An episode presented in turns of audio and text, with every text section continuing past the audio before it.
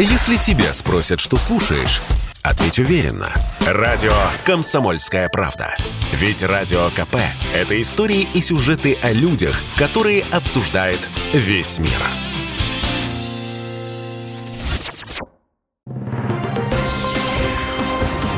Союзное государство. Картина недели. Здравствуйте, я Екатерина Шевцова, это «Картина недели». В ней я рассказываю о том, что произошло важно в союзном государстве. Кадровые перестановки в Беларуси. Кто стал новым вице-премьером? Памятные события в Хатыни. Беларусь намерена установить реальный ущерб от действий нацистов. Союзные программы в жизнь, о чем говорили союзные парламентарии. О главных событиях в союзном государстве прямо сейчас.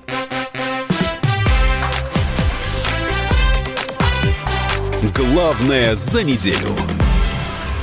Президент Беларуси на этой неделе рассмотрел кадровые вопросы. В стране появились новый вице-премьер, директора ряда предприятий и дипломаты. Александр Лукашенко поблагодарил назначаемых управленцев за то, что они в непростое время идут на государственную службу. Ребята, я вам очень благодарен, что вы в непростое время идете на службу государственную, становитесь государственными служащими, хотя вроде и работа у вас до назначения была хорошей, спокойной, нужной народу и государству. Но здесь очень горячо сейчас. Поэтому благодарен вам за то, что вы рискнули в это время стать государственными э, служащими, а государственные люди, вы и так были ими до назначения.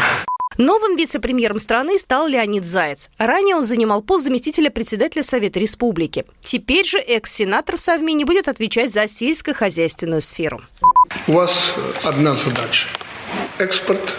Вы это хорошо знаете. Возможности большие открываются на наших основных рынках, как в России, так и в Китае, да и в других странах. Думаю, что с этим вы справитесь. Вторая ваша задача, я это откровенно говорю, вы это знаете, подготовить себе надежную замену.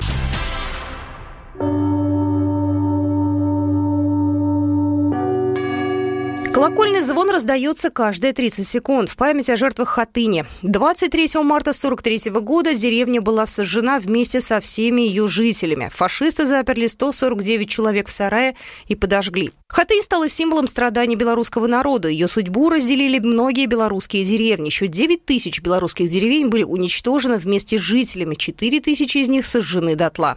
В этом году исполнилось семьдесят девять лет со дня трагедии. Андрей Швед, генеральный прокурор Беларуси. Здесь, как ни в одной другой стране мира, фашистская машина тотального уничтожения долгие годы действовала в полном объеме, применяя все формы, методы уничтожения всего живого для того, чтобы решать свои их интересы. Нацисты не щадили никого. В деревне Шауличи из триста шестьдесят убитых жителей сто двадцать детей. Вера Козлович рассказывает, прямо на ее глазах в сарае нацисты сожгли две семьи. Сушня была, стояла, где лен сушили.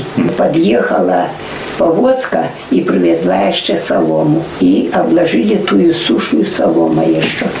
Эту председателя у семью и бригадира у семью вопхнули туда с ребенком. Ребенка так сам немец бросил туда в сушню и сразу же подпалили.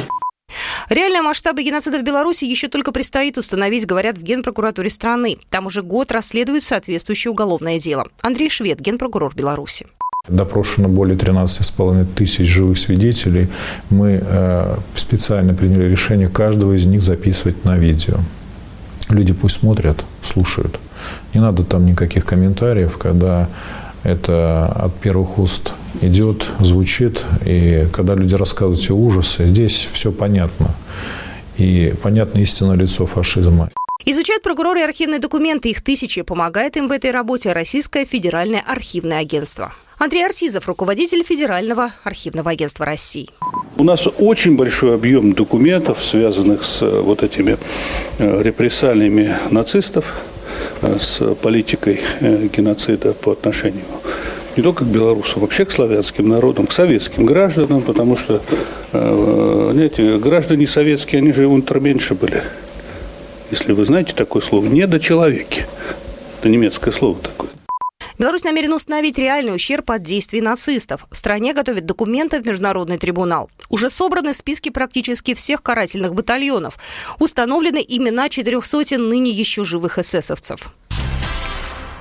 О важности привлечения молодежи России и Беларуси к совместному изучению истории на этой неделе заявил госсекретарь Союзного государства Дмитрий Мезенцев на заседании Межведомственной комиссии по историческому просвещению, передает ТАСС. В число проектов, которые реализуются структурами Союзного государства, включена презентация книги, созданной по итогам поисково-исследовательской работы российско-белорусского проекта «Без срока давности». Это важная работа, которую ведут историки, активисты Беларуси и России, наши эксперты. Музей Победы на Поклонной горе, Музей Победы в Великой Отечественной войны в Минске, сказал он. Дмитрий Мезенцев также отметил, что важно наладить диалог с молодежью в правильной тональности. В посольстве России в Минске состоялась церемония вручения сорока преподавателям и научным сотрудникам ведущих вузов и академических институтов Беларуси свидетельства о повышении квалификации по программе «Международные отношения и евразийская интеграция» на базе МГИМО МИД России, сообщает пресс-служба дипмиссии. В мероприятии приняли участие посол России в Республике Беларусь Борис Грyzлов, директор Института Европы Российской академии наук, председатель Ассоциации внешнеполитических исследований, член-корреспондент РАН Алексей Громыко, ректор Академии управления при президенте Республики Беларусь Вячеслав Данилович и другие почетные гости. В своем выступлении на открытии торжественной церемонии Борис Грyzлов напомнил, что в две тысячи двадцать втором году Россия и Беларусь отмечают двадцатипятилетие подписания договора о Союзе, а также тридцатилетие установления дипломатических отношений. Глава дипмиссии подчеркнул, что Москва и Минск – союзники, выступающие единым фронтом на международной арене, последовательные сторонники дальнейшего развития евразийской интеграции, формирования архитектуры равной и неделимой безопасности в Европе. Дипломат сделал акцент на особой роли Ассоциации внешнеполитических исследований имени Громыко в экспертно-аналитической работе.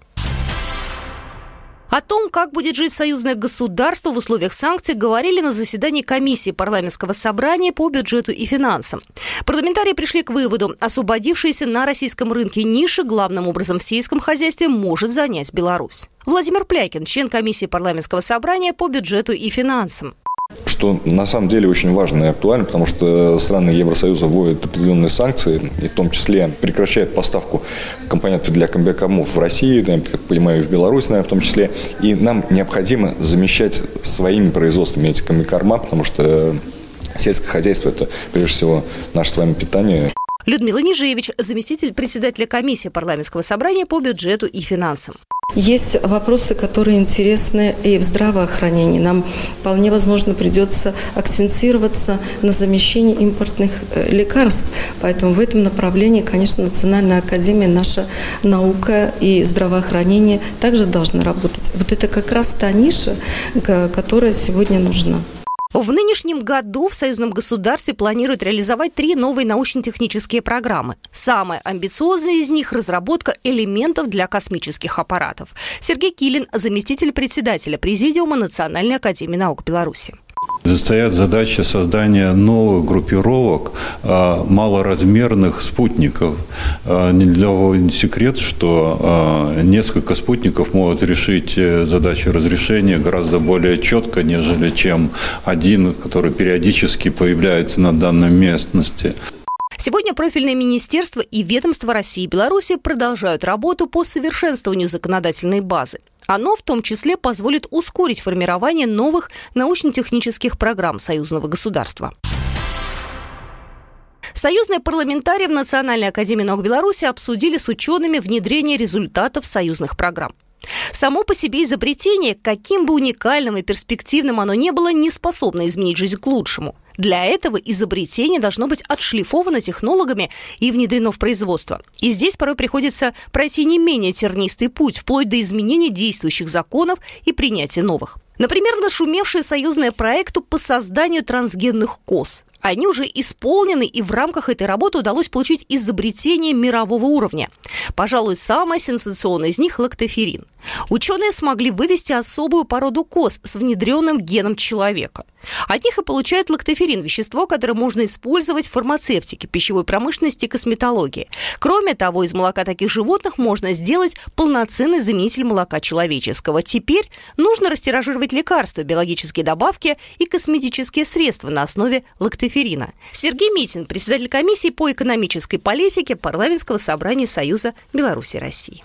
Российские законы сегодня не предусматривают у генно-модифицированных животных или э, животных, которые были подвергнуты редактированию, э, забирать их э, продукты жизнедеятельности и э, из них делать лекарственные средства. И обязательно эти животные должны быть в состоянии опытно-экспериментального стада. Вот сейчас остается задача, э, как перевести это стадо в, уже в промышленное э, изменением закона, постановления правительства. На этом совещании российские парламентарии уточняли у своих белорусских коллег изменения в законодательстве для того, чтобы продвинуть программы в России. Говорили на этой встрече и о самом производстве биологически безопасных лекарств нового поколения на основе лактоферина. КАМАЗ будет получать белорусские комплектующие. Так компания восполнит дефицит европейских запчастей. Генеральный директор ПАО «КАМАЗ» Сергей Кагогин во втором квартале две тысячи двадцать второго года посетит Беларусь и ее промышленное предприятие, которые смогут поставлять комплектующие для производства грузовиков. Об этом пишет посольство Республики Беларусь в России. В конце февраля КАМАЗ попал в санкционный список Евросоюза, куда вошли несколько промышленных компаний из-за военной операции России в отношении Украины. Теперь предприятие не может реализовать продукцию в ЕС. Также Евросоюз остановил поставки комплектующих. комплектующих. Плата за входящие вызовы в роуминге на территории союзного государства будет отменена с первого апреля. Об этом говорится в информации пресс-службы правительства России по итогам состоявшегося заседания группы высокого уровня при Совете министров союзного государства, сообщает БелТА. Вот такие события происходили в жизни союзного государства на этой неделе. С вами была Екатерина Шевцова. Программа произведена по заказу телерадиовещательной организации Союзного государства. Картина недели.